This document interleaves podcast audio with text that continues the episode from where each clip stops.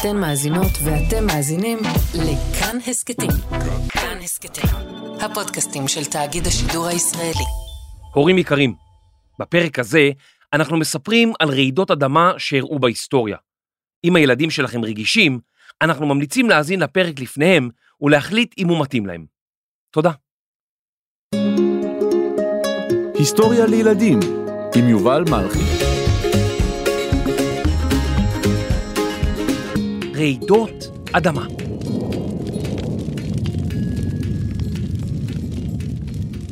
שלום ילדות, שלום ילדים. לפני כמה שנים אח שלי התארח אצלי בבית. הוא הלך להתקלח ופתאום הרגיש סחרחורת קלה. הוא התקשר אליי וסיפר לי שהוא חושב שהוא לא מרגיש טוב. מה קרה? שאלתי אותו. הוא סיפר שהיה נדמה לו שהמקלחת זזה. הכל בסדר, הרגעתי אותו. המקלחת כנראה זזה, כי בדיוק באותו הזמן התרחשה בארץ רעידת אדמה. אבל מדוע האדמה בכלל רועדת?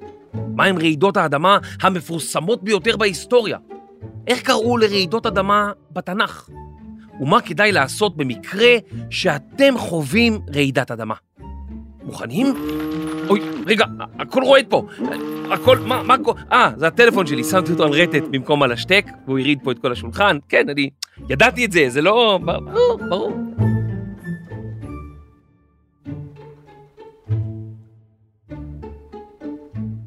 רעידות אדמה מלוות את החיים על פני כדור הארץ מאז ומעולם. בעבר לא ידעו מדוע הן מתרחשות, ונהגו לחשוב שרעידת אדמה קורית בגלל שהאלים כועסים. היוונים למשל האמינו שאל הים פוסידון אחראי גם לרעידות האדמה, ושהוא יוצר אותן בעזרת הקלשון שלו.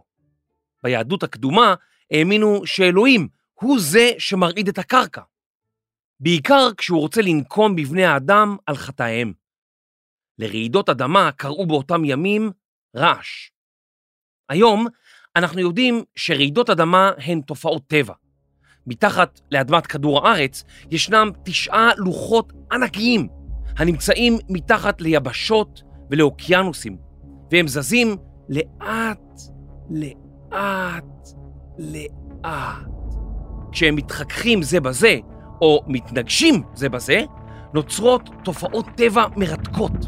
לעתים רכסי הרים עולים על פני השטח, לעתים מתפרצים הרי געש, ולעתים האדמה רועדת.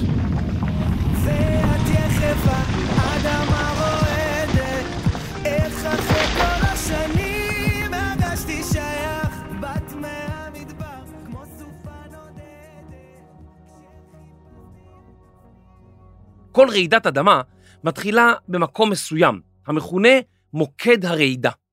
מהמוקד נשלחים גלים גלים המרעידים את הקרקע במעגלים מתרחבים. זה כמו שזורקים אבן למים וגלים קטנים, אדוות, נוצרים סביב האבן. מקום הנחיתה של האבן הוא מוקד הרעידה. מעגלי הרעידות הולכים ונחלשים ככל שמתרחקים מן המוקד. מוקד רעידת האדמה הוא תמיד מתחת לפני הקרקע. לעתים מתחת ליבשה ולעתים מתחת לים. כאשר רעידת האדמה מתחילה מתחת לים, נוצרים גלי צונאמי. אלה גלים עצומים שנעים במהירות ולעיתים חודרים לעומק היבשה בעוצמה. תחום המדע החוקר את רעידות האדמה נקרא סייסמולוגיה. ביוונית עתיקה, סייסמוס היא רעידת אדמה ולוגיה היא תורה או תחום. סייסמולוגיה, מדע רעידות האדמה. אנחנו יודעים מתי רעידת אדמה מתרחשת בעזרת מכשיר בשם סייסמוגרף. פירושו כותב גלים, והוא מודד גלים סייסמיים, גלי רעידת אדמה. כיום פרוסים בכל רחבי העולם עשרות אלפי סייסמוגרפים וחיישנים, המאפשרים לנטר את תנועת הקרקע. לרעידות אדמה שונות יש עוצמות שונות. יש רעידות קלות שאנחנו אפילו לא מרגישים. אחרות אנחנו מרגישים אבל לא בטוחים מה הרגשנו. אולי זה בכלל היה פיל שקפץ בגן הסמוך. אבל יש גם רעידות עוצמתיות, כאלה שאי אפשר לטעות בהן. כדי למדוד עוצמה של רעידות אדמה, אנחנו משתמשים בסולם. הנה, קח סולם. מה- מה? לא, אני לא צריך. טפס, נו, טפס, טפס כבר. למה אתה דוחף אותי? תעז- תעזוב אותי, אני- אני אטפס, בסדר, אני אטפס. נו, היא באה? היא באה? מי בא? הרעידת אדמה. אני לא יודע, איך- אפשר לדעת? תסתכל טוב לאופק. נו, מה אתה רואה? מה אתה רואה? אני לא רואה שום דבר מוזר. נו, אז למה אתה אומר סתם? מה סתם? אמרת שצריך סולם לרעידת אדמה. אה, לא סולם כזה. לא, לא, סולם... אה, אה, הבנתי, הבנתי. אמ, אתה צריך אה, סולם, הבנתי, סולם... דו, רה, מי, פה, סול. מה אתה עושה? מה, סולם, סולם מוזיקלי. לא, לא, ממש לא, ממש לא. טוב, אז בוא ניסע. ניסה, אני מקליט פרק, לאן ניסה? ליישוב סולם, זה ליד עפולה. לא, לא, לא. ממש לא צריך לנסוע. נו, אז, אז על איזה סולם אתה מדבר? סולם מדידה. בעזרת סולם מדידה מודדים את העוצמה של רעידות אדמה. מה זה, סולם דמיוני? אוף. טוב, אני הולך להחזיר את הסולם למקום. אבל חכה רגע, לפני שאתה הולך, תשמע. סולם המדידה של ריכטר נקרא על שמו של המדען צ'ארלס ריכטר. הסולם מודד את עוצמתן של רעידות אדמה. כל דרגה בסולם חזקה פי 30 מהדרגה הקודמת. אז בעצם רעידת אדמה 9 בסולם ריכטר זה 30 כפול 30 כפול 30, כפול... ככה תשע פעמים? נכון מאוד. בוא'נה, אתה ישר עלית על זה, לי לקח זמן, אתה צ'יק צ'אק. אתה יודע, ריכטר עצמו חקר רעידות אדמה כל חייו, ומספרים שהיה לו אפילו סייסמוגרף בסלון. וואו, בסלון סייסמוגרף. מעניין מה אמא שלו אמרה. הם משתמשים עדיין בסולם הזה של, של ריכטר? האמת שכבר לא.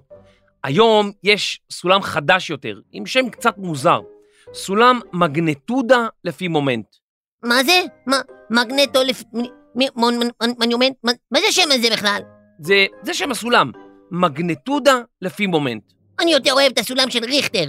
או אולי את סולם יעקב. אמ, אני צריך להחליט.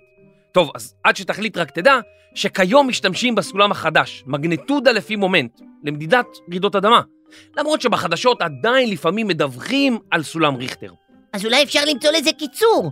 סולם אה, מל"ם, מגנטודה לפי מומנט. בואנה, דווקא רעיון יפה. טוב, אני הולך להחזיר את הסולם לשכן שלי, אני חייב לזוז. להתראות. ביי, חמוד, תודה שבאת. להתראות.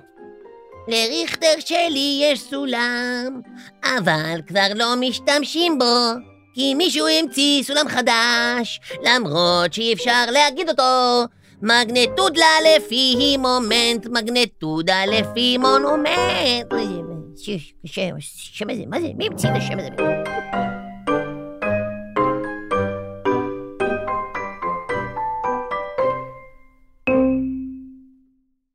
דרך נוספת להשוות בין רעידות אדמה היא לבחון כמה נזק הן עושות. מודדים נזק בעזרת סולם מרקלי. השלבים שלו כוללים רמות שונות, מרעידה חלשה ועד קטסטרופלית, זאת אומרת אסון של ממש. מדענים מנסים היום לבנות מערכת להתראה מפני רעידות אדמה.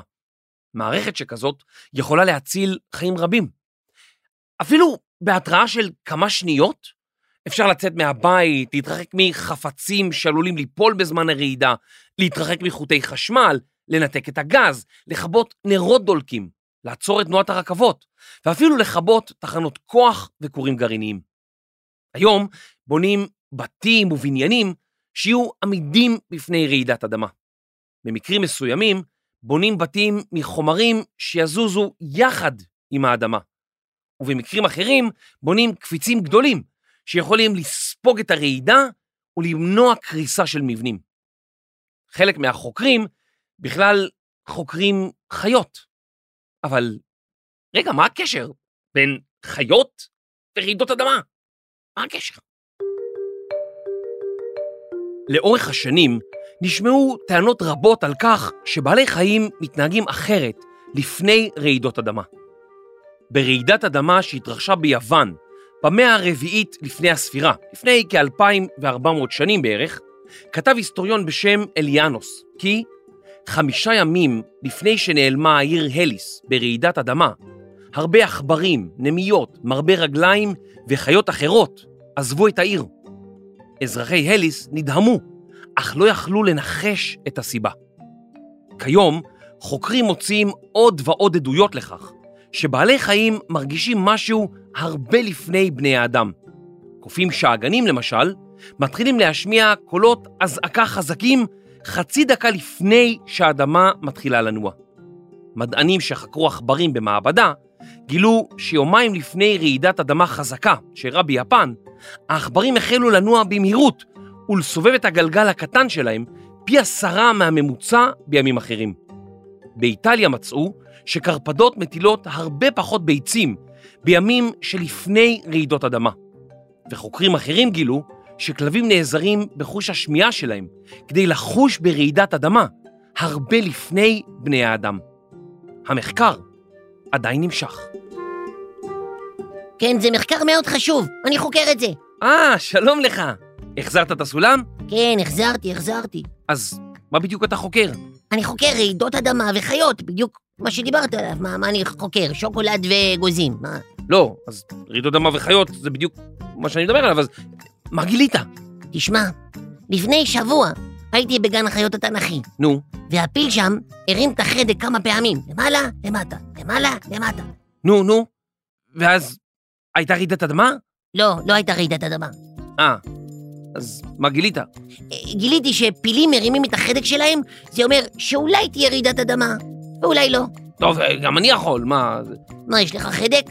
לא, אני יכול גם להגיד שאולי כן ואולי לא. כן, אבל מה שקרה עם הג'ירפה, זה כבר אי אפשר להסביר. מה, מה קרה? הג'ירפה אכלה עלים מהעץ, ופתאום הפסיקה. נו, והייתה רעידת אדמה? לא, מה פתאום, לא, לא הייתה. נו, אז, אז מה גילית במחקר שלך? אה, בינתיים כלום. זה מחקר מאוד קשה. אהה. אוקיי, שנמשיך בפרק? תמשיך, תמשיך. אז דיברנו קצת על רעידות אדמה ואיך הן נגרמות, אבל בואו נדבר קצת על כמה מרעידות האדמה המפורסמות בהיסטוריה. אחת מרעידות האדמה המפורסמות בהיסטוריה הייתה רעידת האדמה בעיר ליסבון שבפורטוגל. היא מפורסמת כל כך שהקדשנו לה פרק שלם של היסטוריה לילדים. רעידת האדמה התרחשה בפורטוגל בשנת 1775. היא גרמה להרס עצום, לצונאמי ולשרפות שהרסו את העיר לחלוטין. כיום חוקרים משערים שעוצמתה של הרעידה הייתה חזקה במיוחד. תשע בסולם המגנטודה הזו. היא הורגשה ביבשות רבות, באירופה, באפריקה ואפילו באמריקה. תושבי ליסבון היו עמומים מכך שדווקא בשעת התפילה רעדה האדמה, והם לא הצליחו למצוא לכך הסבר הגיוני. הם החלו לחפש הסברים אחרים, וכך הלך והתעצם מדע הסייסמולוגיה, חקר רעידות האדמה. לפני קצת יותר ממאה שנה, בשנת 1906, התרחשה רעידת אדמה מפורסמת אחרת. בשעה 5 ו-12 דקות בבוקר, רעדה האדמה בעיר סן פרנסיסקו שבארצות הברית, בעוצמה שמוערכת ב-7.9 בסולם ריכטר. עוד קצת וזה היה 8, עוד טיפה. ריכטר עצמו היה אז רק בן 6, וטרם הספיק לפתח את הסולם שנקרא על שמו. רעש האדמה ביכה את צינורות הגז שהיו פרוסים מתחת לעיר, והגז התפשט וגרם לשרפות אדירות. רוב בתי העיר היו בנויים מעץ, ושלושה רבעים מאנשי העיר איבדו את בתיהם. האובדן הכספי הסתכם בסכום עצום של 400 מיליון דולר. בחישוב של ימינו מדובר על כתשעה מיליארד דולר. רעידת האדמה בסן פרנסיסקו מפורסמת בכך שהיא הראשונה שתועדה בצילומים. עיתוני התקופה פרסמו תמונות רבות של העיר הבוערת וההרוסה, ורבים הזדעזעו למראה התמונות. הסופר האמריקאי ג'ק לונדון, מי שכתב את הספר פנג הלבן, פרסם בעיתונות עדות על השעות שאחרי רעידת האדמה. הוא כתב: מעולם בהיסטוריה עיר מודרנית לא נהרסה ביסודיות כה מוחלטת. סן פרנסיסקו הלכה, דבר לא נותר, רק זיכרונות וכמה בתי מגורים בפאתי העיר. הרובע התעשייתי נמחק, המפעלים, המחסנים, חנויות הכלבו, מערכות העיתונים, בתי המלון, היכלות העשירים, כולם נמחקו. שעה אחרי רעידת האדמה, ענן עשן עצום מתנשא מעל העיר. ואפשר לראות אותו ממרחק של 150 קילומטרים. אחרי הרעידה לא היה שום ארגון, שום תקשורת. כל הטכנולוגיות המחוכמות שפועלות בעיר מודרנית נמחצו על ידי רעידת האדמה. הרחובות הפכו לאיי חורבות, פסי הרכבות התעקמו בזוויות משונות, מערכות הטלפון והטלגרף פסקו לפעול, צינורות המים התפוצצו. קרום כדור הארץ רעד במשך 30 שניות והשמיד את כל התשתיות וכל מנגנוני ההגנה שבנה האדם. לאחר מאמצי שיקום ובנייה מחדש, סן פרנסיסקו חזרה להיות אחת הערים הגדולות והעשירות בארצות הברית.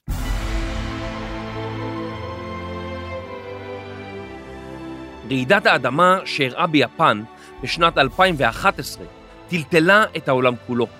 הרעידה התרחשה בים וגרמה לגלי צונאמי אדירים שהיכו ופגעו בכור הגרעיני בפוקשימה. הגנרטורים שהיו אמורים לספק חשמל חלופי הוצפו גם הם והפסיקו לעבוד. הכורים החלו להתחמם והייתה סכנה שחומר רדיואקטיבי מסוכן ידלוף מהכור. מסאו יושידה היה מנהל הכור בפוקושימה. הוא מונה לתפקיד רק חודשים ספורים לפני כן, ולפתע מצא את עצמו מתמודד עם אסון עצום. הוא התעלם מההוראות לפינוי הכור והזרים מי ים כדי לקרר את הכורים. במעשיו הציל אנשים רבים.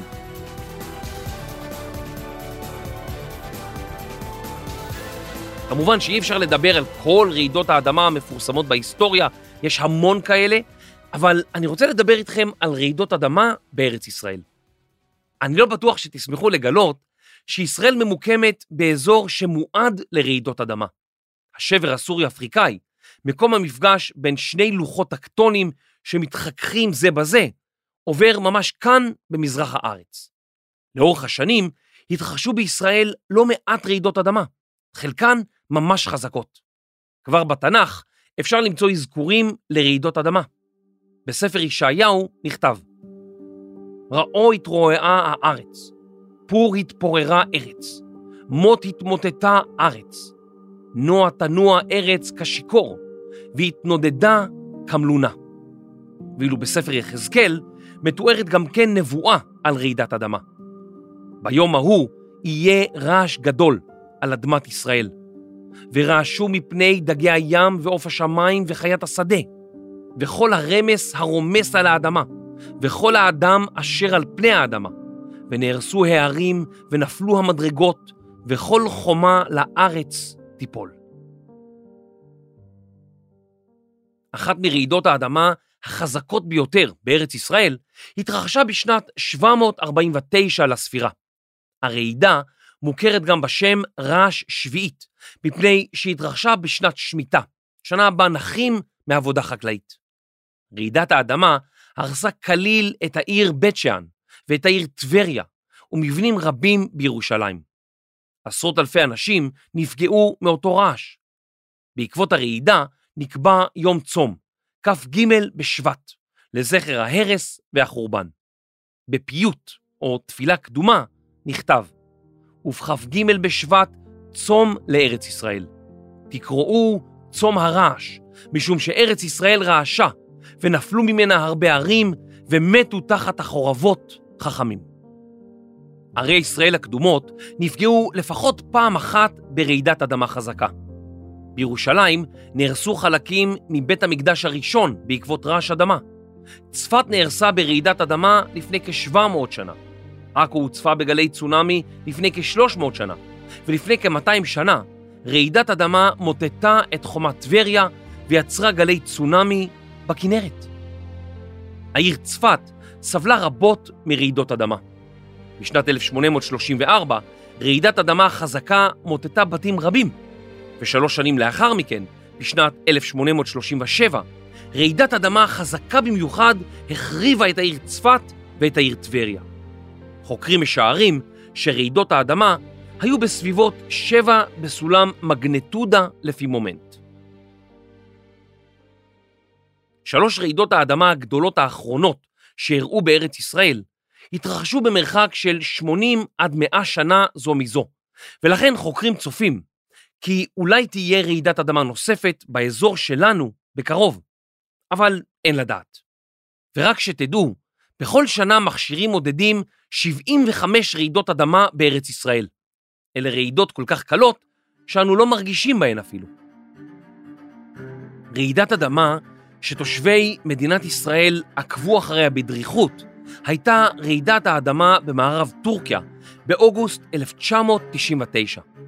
הרעידה בעוצמה 7.4 אירעה בשלוש לפנות בוקר, כך שכמעט כל תושבי טורקיה היו בביתם. הרעידה העצומה גרמה להרס של יותר מ-100 אלף מבנים, ויותר מחצי מיליון אנשים איבדו את בתיהם. פיקוד העורף של צה"ל, גוף צבאי שתפקידו בין השאר הוא הצלת חיים, שלח משלחת לטורקיה שסייעה בחילוצים והצליחה לחלץ לכודים רבים, ביניהם ילדה ישראלית ששהתה עם משפחתה בחופשה. הילדה, שירן פרנקו בת התשע, אותרה לכודה בהרסות בניין וחולצה בשידור חי מול מצלמות הטלוויזיה לאחר חמישה ימים בין ההריסות. זה היה רגע מאוד מרגש. משלחות חילוץ ישראליות סייעו גם במקרים אחרים, כמו למשל ברעידת אדמה שהתרחשה בנפאל בשנת 2015. משלחת של פיקוד העורף הקימה בית חולים שדה גדול במיוחד, בית חולים שנבנה בשטח, ובמשך 16 יום טיפלה בפצועים ובחולים רבים. בפברואר 2023, ממש לא מזמן, אירעה רעידת אדמה עצומה באזור שלנו, שהכתה בעיקר בטורקיה ובסוריה. הרעידה הייתה בעוצמה של 7.8 בסולם מגנטודה לפי מומנט. כמה שעות מאוחר יותר התרחשה רעידת אדמה נוספת בעוצמה דומה, ועוד רעשים בעוצמה נמוכה יותר. רעש האדמה גרם למותם ופציעתם של כ-200 אלף איש, ומדינת ישראל שוב שלחה צוות חילוץ מיוחד לטורקיה במבצע שנקרא מבצע ענפי זית. מאות אנשי רפואה מישראל העניקו סיוע רפואי וחילצו אנשים מבין ההריסות. יפה מאוד.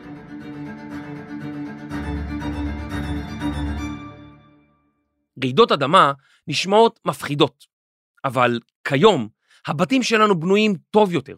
יש ממ"דים בבתים רבים, ולכל אחד יש טלפון נייד, דרכו אפשר לקבל התראות.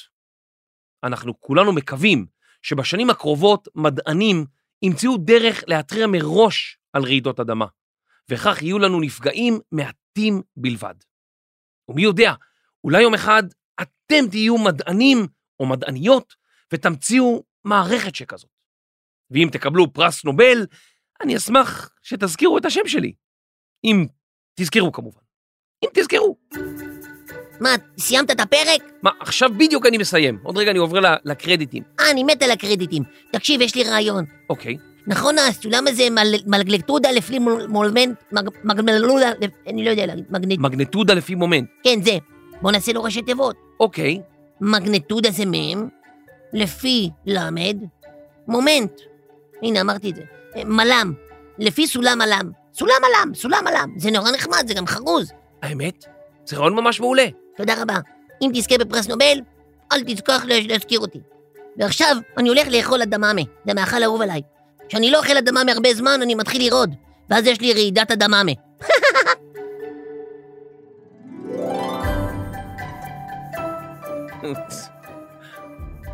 מצחיק הילד הזה.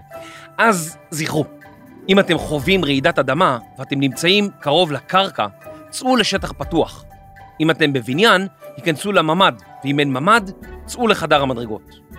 אם אתם בבית בזמן רעידת אדמה, אתם יכולים להיכנס תחת שולחן כבד ולחכות שהרעידה תעבור. כדאי להתרחק מחלונות ומדפים. אם אתם בחוץ בזמן רעידת אדמה, התרחקו מעמודי חשמל ומבנים שיכולים לקרוס. ככה, כולנו נהיה בטוחים יותר.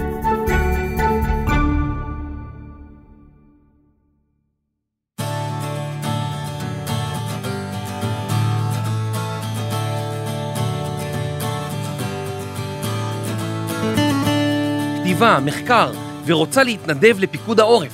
תמר נויגרטן פולגר. עריכה, קריינות והרבה רעש. יובל מלכי. עריכת לשון ומחזיקה קוף שאגן בבית רק למקרה. דינה בר מנחם. עריכת סאונד, מיקס ואפקטים בעזרת סייסמוגרף. רחל רפאלי. הפקה וציון שמונה בסולם מגנטודה על פי מומנטודה על פי שוקולודה על פי פסיפלורה, ניר גורלי, טל ניסן ורני שחר. אני יובל מלכי, היסטוריה לילדים וילדות.